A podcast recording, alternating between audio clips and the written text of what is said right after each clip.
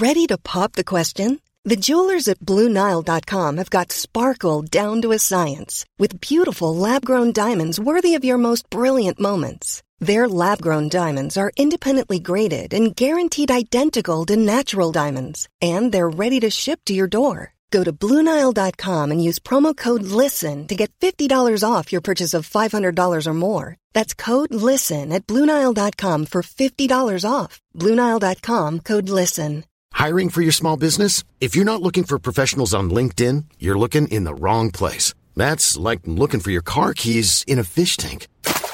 LinkedIn helps you hire professionals you can't find anywhere else, even those who aren't actively searching for a new job but might be open to the perfect role. In a given month, over 70% of LinkedIn users don't even visit other leading job sites. So start looking in the right place. With LinkedIn, you can hire professionals like a professional. Post your free job on linkedin.com slash people today.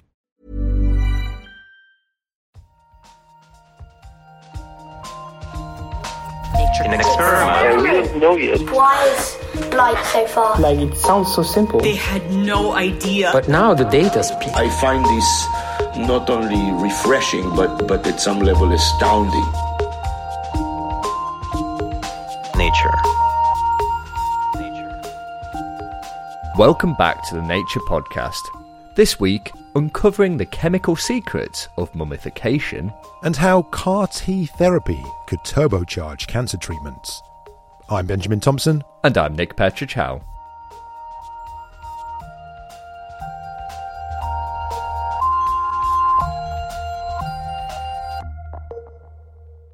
First up on the show, a new analysis of the contents of some two and a half thousand year old pots has provided new insights into ancient Egyptian mummification.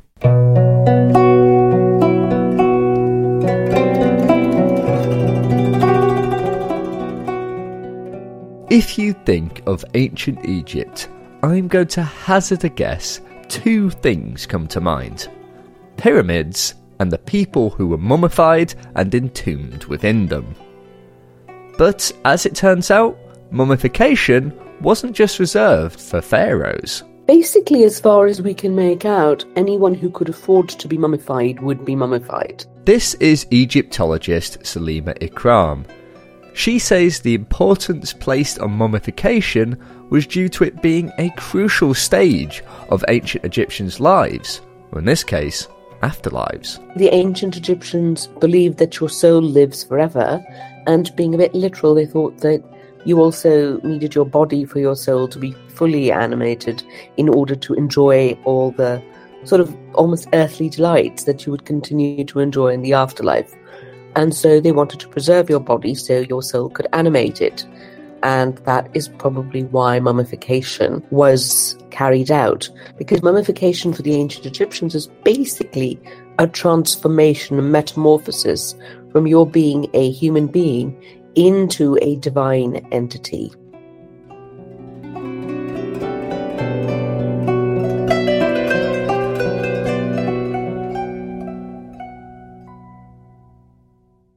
Despite the importance that the ancient Egyptians placed upon this process, a lot of how it was actually done has been lost to history. It's understood that the deceased were dried out using salts, and in some cases their organs were removed. But when it comes down to the chemicals, oils, and resins that were actually used during mummification, there's a lot that archaeologists don't know. To fill this gap, scientists have started doing chemical analyses of mummified people. But it is unclear exactly how various substances that they've been identifying were used in the embalming process. Now, though, new research published in Nature has analysed a collection of artefacts from a recently discovered site at Saqqara, some 20 miles from Cairo. Here, an embalming facility has been uncovered, dating to around the 6th or 7th century BC. Near the pyramid of King Unas, it contained areas to prepare the recently deceased for the afterlife, funeral chambers, and burial spaces. These finds may help Egyptologists plug some of the gaps in their mummification knowledge. So in this site, we analyze actually not the mummies themselves, but the pottery vessels which were found in the embalming workshop. This is Maxime Rageot, one of the authors of the new paper. Now, the pottery Maxime and co. were looking at contained plant oils, tars, resins, and animal fats that were used in the embalming process. How did they know what they were used for, you may wonder? Well, these pots were actually labelled. They said what was contained within them, or they had instructions on how their contents should be applied.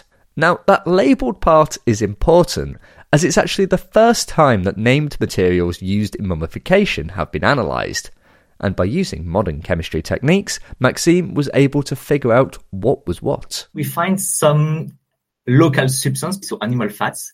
We found bee products, probably some beeswax, and castor oils, so local plant oils also. These are all local ingredients that you might expect, but the team's analysis revealed that everything else came from further afield. Now, it's known that the ancient Egyptians of this period, who lived around 600 BC, had trade networks with nearby regions, and most of the other substances appear to have originated from around the Mediterranean basin. But then there were two things that were a surprise for the team plant resins known as damar and elemi. Both of these resins are only available in rainforest. For elemi, it could be African or Asian rainforest, but for damar, it's just grow up in Asian rainforest. So it's at least at the south of India, probably in Southeast Asia.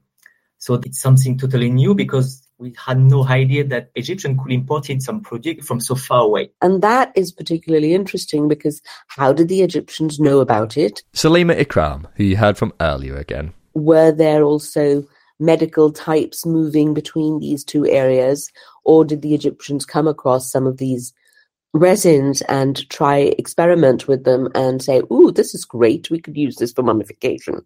Also, because the pots were labelled, Maxime's work may challenge established ideas about what mummification substances actually are. For example, the team found some pots labelled as what has conventionally been translated as myrrh. Now, myrrh is the resin of some small thorny trees, but when Maxime analysed the pot, it actually contained a mixture of oil and cedar tar. Not quite the same thing. So, this label with the ability to identify the materials that they're referring to has been revolutionary because for once we're suddenly finding out what these things actually are. So something that people have said, oh, this is a resin, turns out to be an oil or something completely different. It's a game changer in terms of our understanding of how Egyptians were mummifying their dead at this particular time period. Salima, who's written an expert analysis of the new paper, would also like to see analyses on actual mummified people to see how what Maxime and the team found in the pots correlates with what was actually used in practice.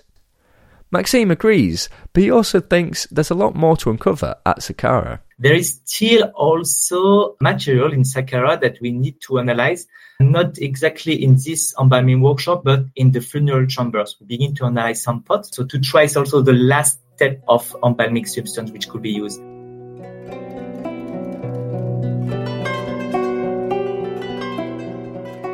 There are plenty of mysteries that remain about the ancient Egyptians, but now we have a better understanding of a crucial part of their preparation for the afterlife.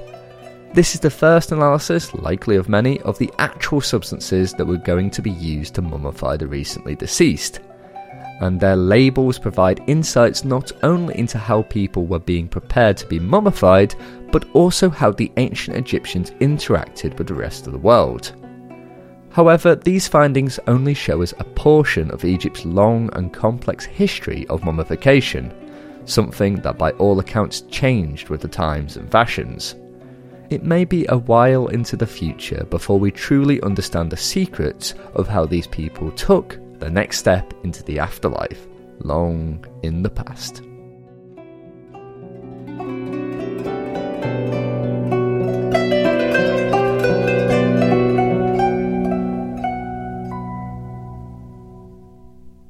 In this podcast piece, you heard from Maxime Rageot from the University of Tübingen in Germany, and you also heard from Salima Ikram from the American University in Cairo. Salima has also penned an expert analysis of the new paper as a News and Views article. You can find that, along with a link to the paper itself, in the show notes. Coming up, we'll be hearing how researchers are modifying immune cells to improve their cancer fighting capabilities. Right now, though, it's time for the research highlights, read by Dan Fox. A new model can predict how wrinkles form on the skin of fruit as it ages. Natural 3D structures like fruit that grow, shrink, or undergo other changes can exhibit a range of wrinkled patterns on their surfaces. But explaining how these patterns form is challenging. Now, researchers have developed a model to predict the patterns on the surfaces of shapes like these. They found that these patterns are influenced by stiffness, the mechanical property related to how objects react under load, with low stiffness leading to dimples across the surface and high stiffness resulting in striped patterns. Another measure related to the object's curvature helps dictate where these patterns appear. The authors say these factors can explain the hexagonal dimpling seen on a dehydrated cherry and the long ripples on a curved, shrunken chili pepper, and confirmed their model by successfully predicting the wrinkling on the surface of 3D printed resin shapes. They hope the findings will help engineers design surfaces with specific patterns and structures. Read that research in full in Physical Review Letters. Neanderthals collected dozens of large mammal skulls in a cave in central Spain, something researchers say is a unique example of complex, symbolic behaviour. A team of researchers analysed bone fragments found at a site used by Neanderthals and identified the animal group or species to which the fragments belonged.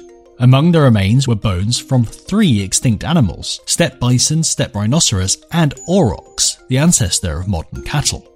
The unearthed bones are dominated by skull remnants, nearly all from animals that have horns or antlers, with other types of bones comparatively rare at the site. The team say their findings suggest the skulls were hunting trophies, and the cave a shrine in which they were kept.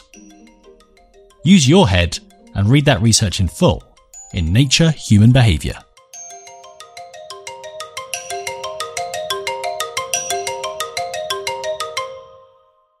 Next up on the show, how researchers are racing to refine CAR T therapies to make better cancer treatments. Now, the human immune system is amazing and has evolved to protect us from a range of infections and also to help when things go wrong inside the body. And there's one group of immune cells, sometimes called killer T cells, that are instrumental at identifying and rooting out things that are rogue, like infected cells or even tumours. But tumours have a number of tricks up their sleeve to outmaneuver them, as Avery Posey, a cancer immunotherapy researcher, explains. Evasion of the immune system is a common characteristic of cancer. And so the cancer can evade the T cells by cloaking itself or removing the molecules that T cells need in order to recognize those bad or foreign cells. To overcome this, researchers have been engineering T cells to turbocharge their cancer killing capabilities. Interest in this field has exploded. And a recent feature in Nature has been focusing on an area known as CAR T therapy, in which T cells are engineered to carry synthetic proteins called chimeric antigen receptors. These molecules essentially have two parts a section that sticks out from the T cell, designed to recognize a specific protein on the surface of a cancer cell, and a section on the inside that stimulates the cells to divide and attack. These engineered cells are called CAR T cells, and they originate from regular T cells taken from a person's own body.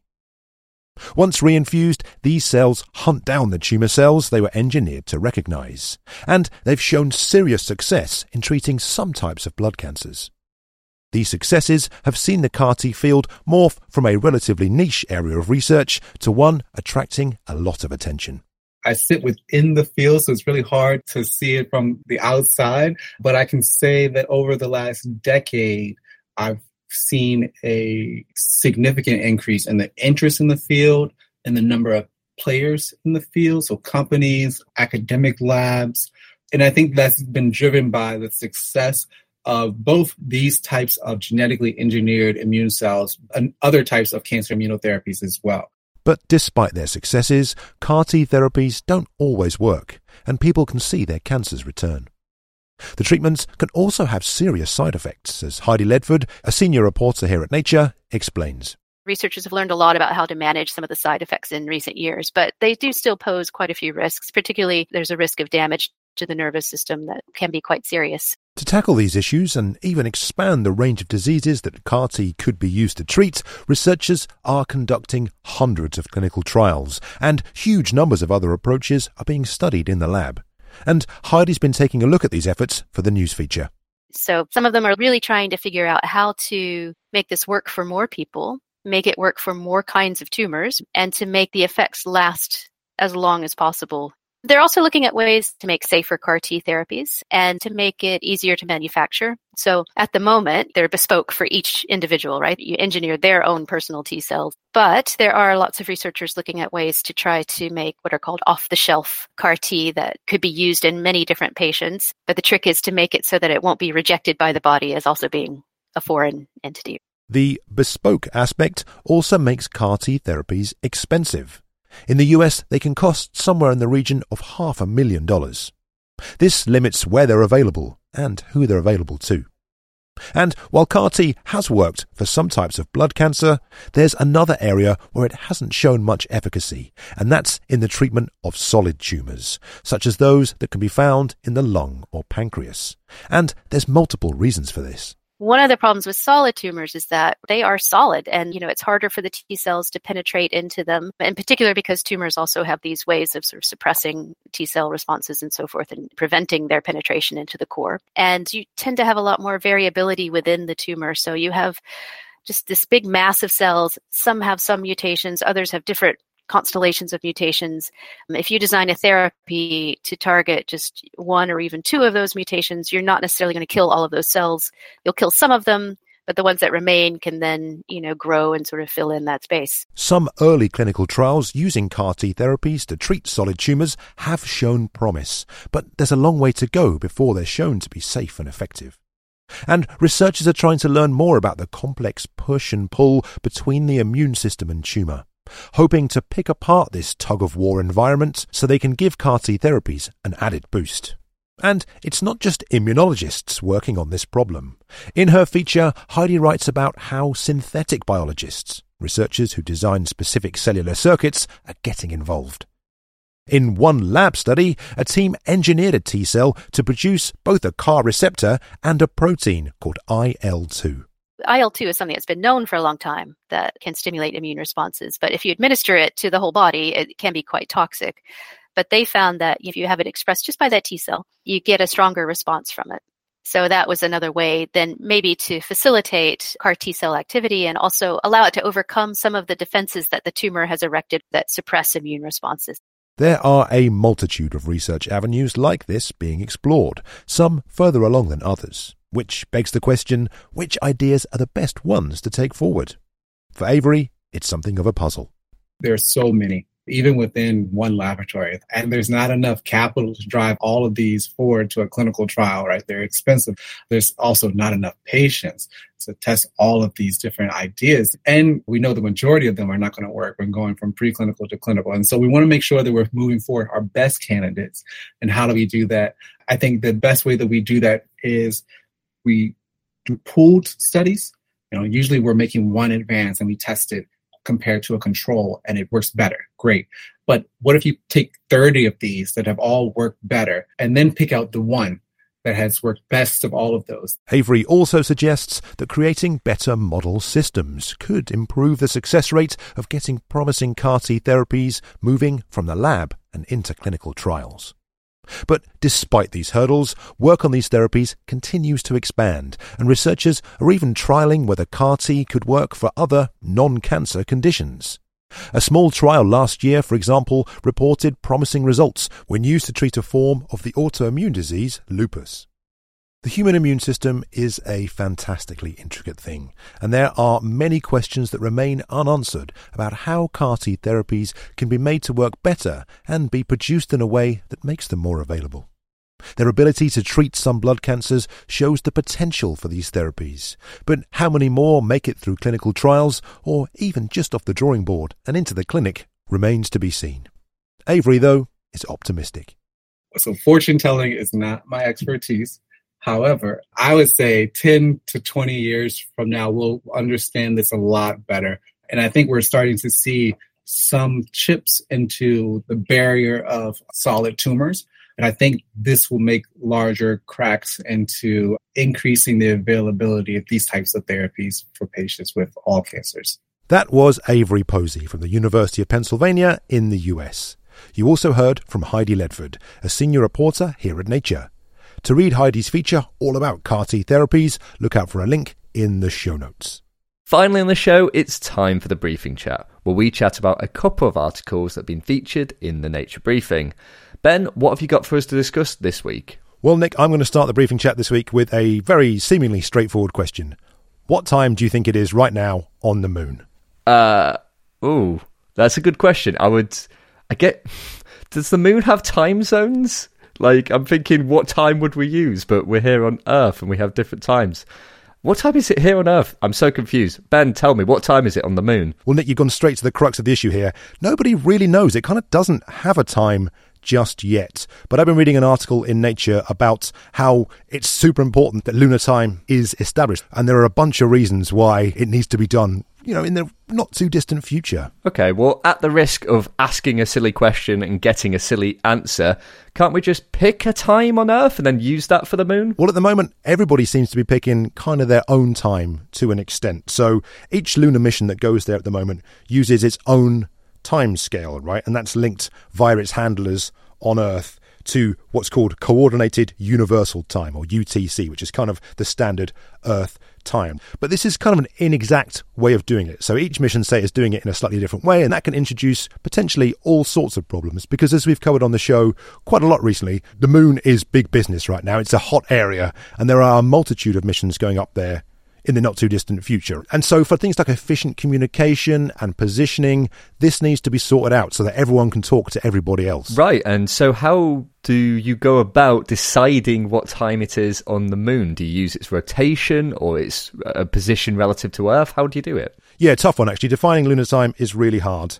I mean, a second is a second. But then gravity comes into play, and uh, the special theory of relativity kind of muddies the waters somewhat. And without getting too far into it, what that basically means is that clocks tick slower in stronger gravitational fields, okay? Now, the moon's gravitational pull is weaker than the Earth's, which means that if you were an observer on Earth looking up at the moon, it would appear as though the moon's clock was going faster because the moon's gravitational pull isn't quite as strong up there. So, from what I understand from me observing here on Earth, it would gain about 56 microseconds per 24 hours.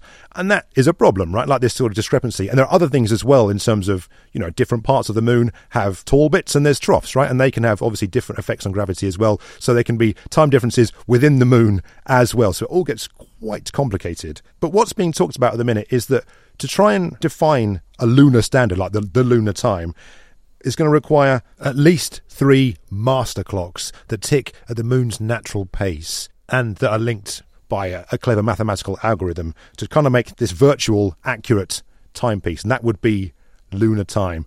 But then even more questions begin. Would you link that to Earth and have it kind of sync up every now and again, like check in and, and link that to UTC? or would you potentially have lunar time being very much its own time and just being a standard thing that just keeps on going? And that has some advantages because if you don't have to check in with Earth, if the comms to Earth, you know, go down for any reason, lunar time is lunar time and satellites and missions can keep in sync with that. Something that will become even more pressing as humanity potentially goes out further into the solar system and, you know, every planet needs to have its own time because obviously syncing with Earth gets more difficult the further you are away. So it's a huge subject. On the face of it, such an easy question, but it just starts spiraling. Well, I mean, I never thought of all these myriad ways it gets very complex, but it makes sense when you tell me about it. So, what are scientists doing now to sort of get on top of this problem? Yeah, I think the realization is that researchers need to get on top of this and soon, right? But there was a meeting in November just gone, where a bunch of different space agencies got together to try and thrash these things out. Because time is so important for so many things, right? I mean, Nick, I know you covered on the podcast here before, like GPS systems, positioning systems on Earth require ultra accurate clocks in satellites spinning around to be able to work out where you are. And the same thing needs to be done on the moon as well. Like at the moment, positioning is done by kind of checking into Earth every now and again. And when there become so many missions, that's going to become really, really difficult. So having an in situ positioning system will be really, really helpful to get, you know, missions talking to each other and working out where they are. But of course, that also requires defining that time, right? What time are those clocks set to? But there are a couple of missions that are in the planning stages, which are going to send up some satellites to orbit different parts of the moon. And I think there's plans to try and get these in place, if possible, from around 2030. This is a fascinating story. Thanks, Ben. It really makes me think of these sort of sci fi futures and things like that. And in that sort of vein, I was looking into something that was very reminiscent of a sci fi film that I think you may have seen Terminator 2. Are you familiar with that film? A film that I may have seen is something of an understatement here, Nick. I went on my own to watch it at the IMAX like one evening in London. I love Terminator 2 how are we turning this into the T2 podcast, Nick? What's going on? Well, before we start changing the podcast entirely, I will bring it back to science. So, this is about a metal or a kind of robot that's very reminiscent of the robot in Terminator 2. So you probably remember from that film, this robot was able to become liquid and then become solid again. And now researchers have made a material that can do just that. And I was reading about this in New Scientist. And so you're talking about the T1000, this kind of robot that's sent back to the distant future of the mid 90s and it can sort of shapeshift. And when this film came out, right, that was impossibly futuristic. So is it still impossibly futuristic? What's going on? I think what they showed in that movie is probably still quite impossibly futuristic, but there is something kind of like this. So, what researchers have done is they've made this millimeter sized robot that is made from gallium. And I don't know if you're familiar with gallium, but it's a metal that can melt at around 30 degrees, so not that much hotter than room temperature. And what they've done with this gallium is they've embedded it with little tiny microscopic magnetic particles, and then by using magnetic fields, they're able to make it melt and move about basically on command. Oh, no way. All right. So back to Sensible World then. Like, what could this potentially do then? Well, one thing they did is a bit of a reference to Terminator 2, which is why I talked about it. They made it into a little Lego man and then it melted and went through the bars and then re solidified on the other side. But for more serious sort of applications, they've got it to do things like go into an artificial stomach, pick something up and then move out of the artificial stomach with the thing. And they also believe that it can be used to maybe fill in gaps. So, for example, if you're on a spaceship and maybe a screw fell out or something, it could sort of flow into that hole and then re solidify to become a screw there. But yeah, it seems like it could be used for a whole bunch of different things. And how does it work then, Nick? How can it sort of have a shape and then, then go to liquid, then back to the shape again? Well, the way it works is they use something called an alternating magnetic field. And what that does is it generates an electric current between the magnetic particles within the gallium robot type thing. And with that electric current, it heats up. And so it goes to 35 degrees, which is beyond gallium's melting point. And so it melts, and then they can just let it go back to room temperature and it'll re solidify. And the interesting thing about it when it's solid is actually able to hold 30 times its own weight. So it becomes really quite strong, but then it can also become a liquid and flow through different things and then go back to being strong again. This sounds like one of those things that these researchers have been trying to crack for absolutely ages. What have they said about it? So, one of the researchers who was involved in this research said that no other material I know of is this good at changing its stiffness this much much.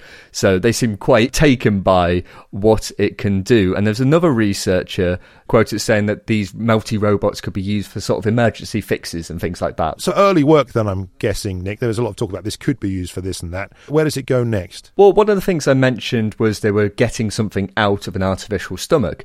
But as it currently stands, they can't necessarily track the robot if it was inside something. So the next step would be to sort of be able to track it and work out where it is. Because if you're going to use it inside the body, you probably want to know where it's at. And if you're trying to pick stuff up or even deliver things like drugs and that sort of thing, then you want to be able to precisely position it. So that's where this sort of research will be going next. Well, that is a cool story, Nick, and definitely one for us to keep an eye out on. And I can't wait to find out which 90s sci fi movie you and I are going to nerd out on next week. But for the time being, let's leave it there for this week's briefing chat. And listeners, make sure to head over to the show notes where you can find links to the stories we've talked about today and a link on where you can sign up for the Nature Briefing to have even more stories like this delivered directly to your inbox. That's all for this week, but just before we go, we've got time to highlight a new video on our YouTube channel.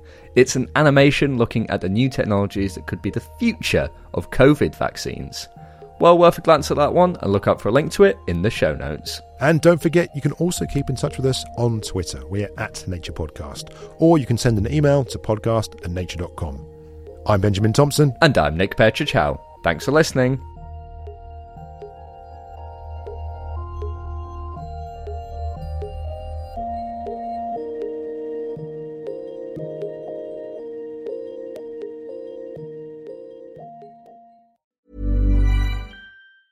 Hey, it's Danny Pellegrino from Everything Iconic. Ready to upgrade your style game without blowing your budget? Check out Quince. They've got all the good stuff shirts and polos, activewear, and fine leather goods, all at 50 to 80% less than other high end brands. And the best part? They're all about safe, ethical, and responsible manufacturing. Get that luxury vibe without the luxury price tag. Hit up quince.com slash upgrade for free shipping and 365 day returns on your next order. That's quince.com slash upgrade. Hi, I'm Daniel, founder of Pretty Litter. Cats and cat owners deserve better than any old fashioned litter. That's why I teamed up with scientists and veterinarians to create Pretty Litter. Its innovative crystal formula has superior odor control and weighs up to 80% less than clay litter. Pretty Litter even monitors health by changing colors to help detect early signs of potential illness. It's the world's smartest kitty litter. Go to prettylitter.com and use code ACAST for 20% off your first order and a free cat toy. Terms and conditions apply. See site for details.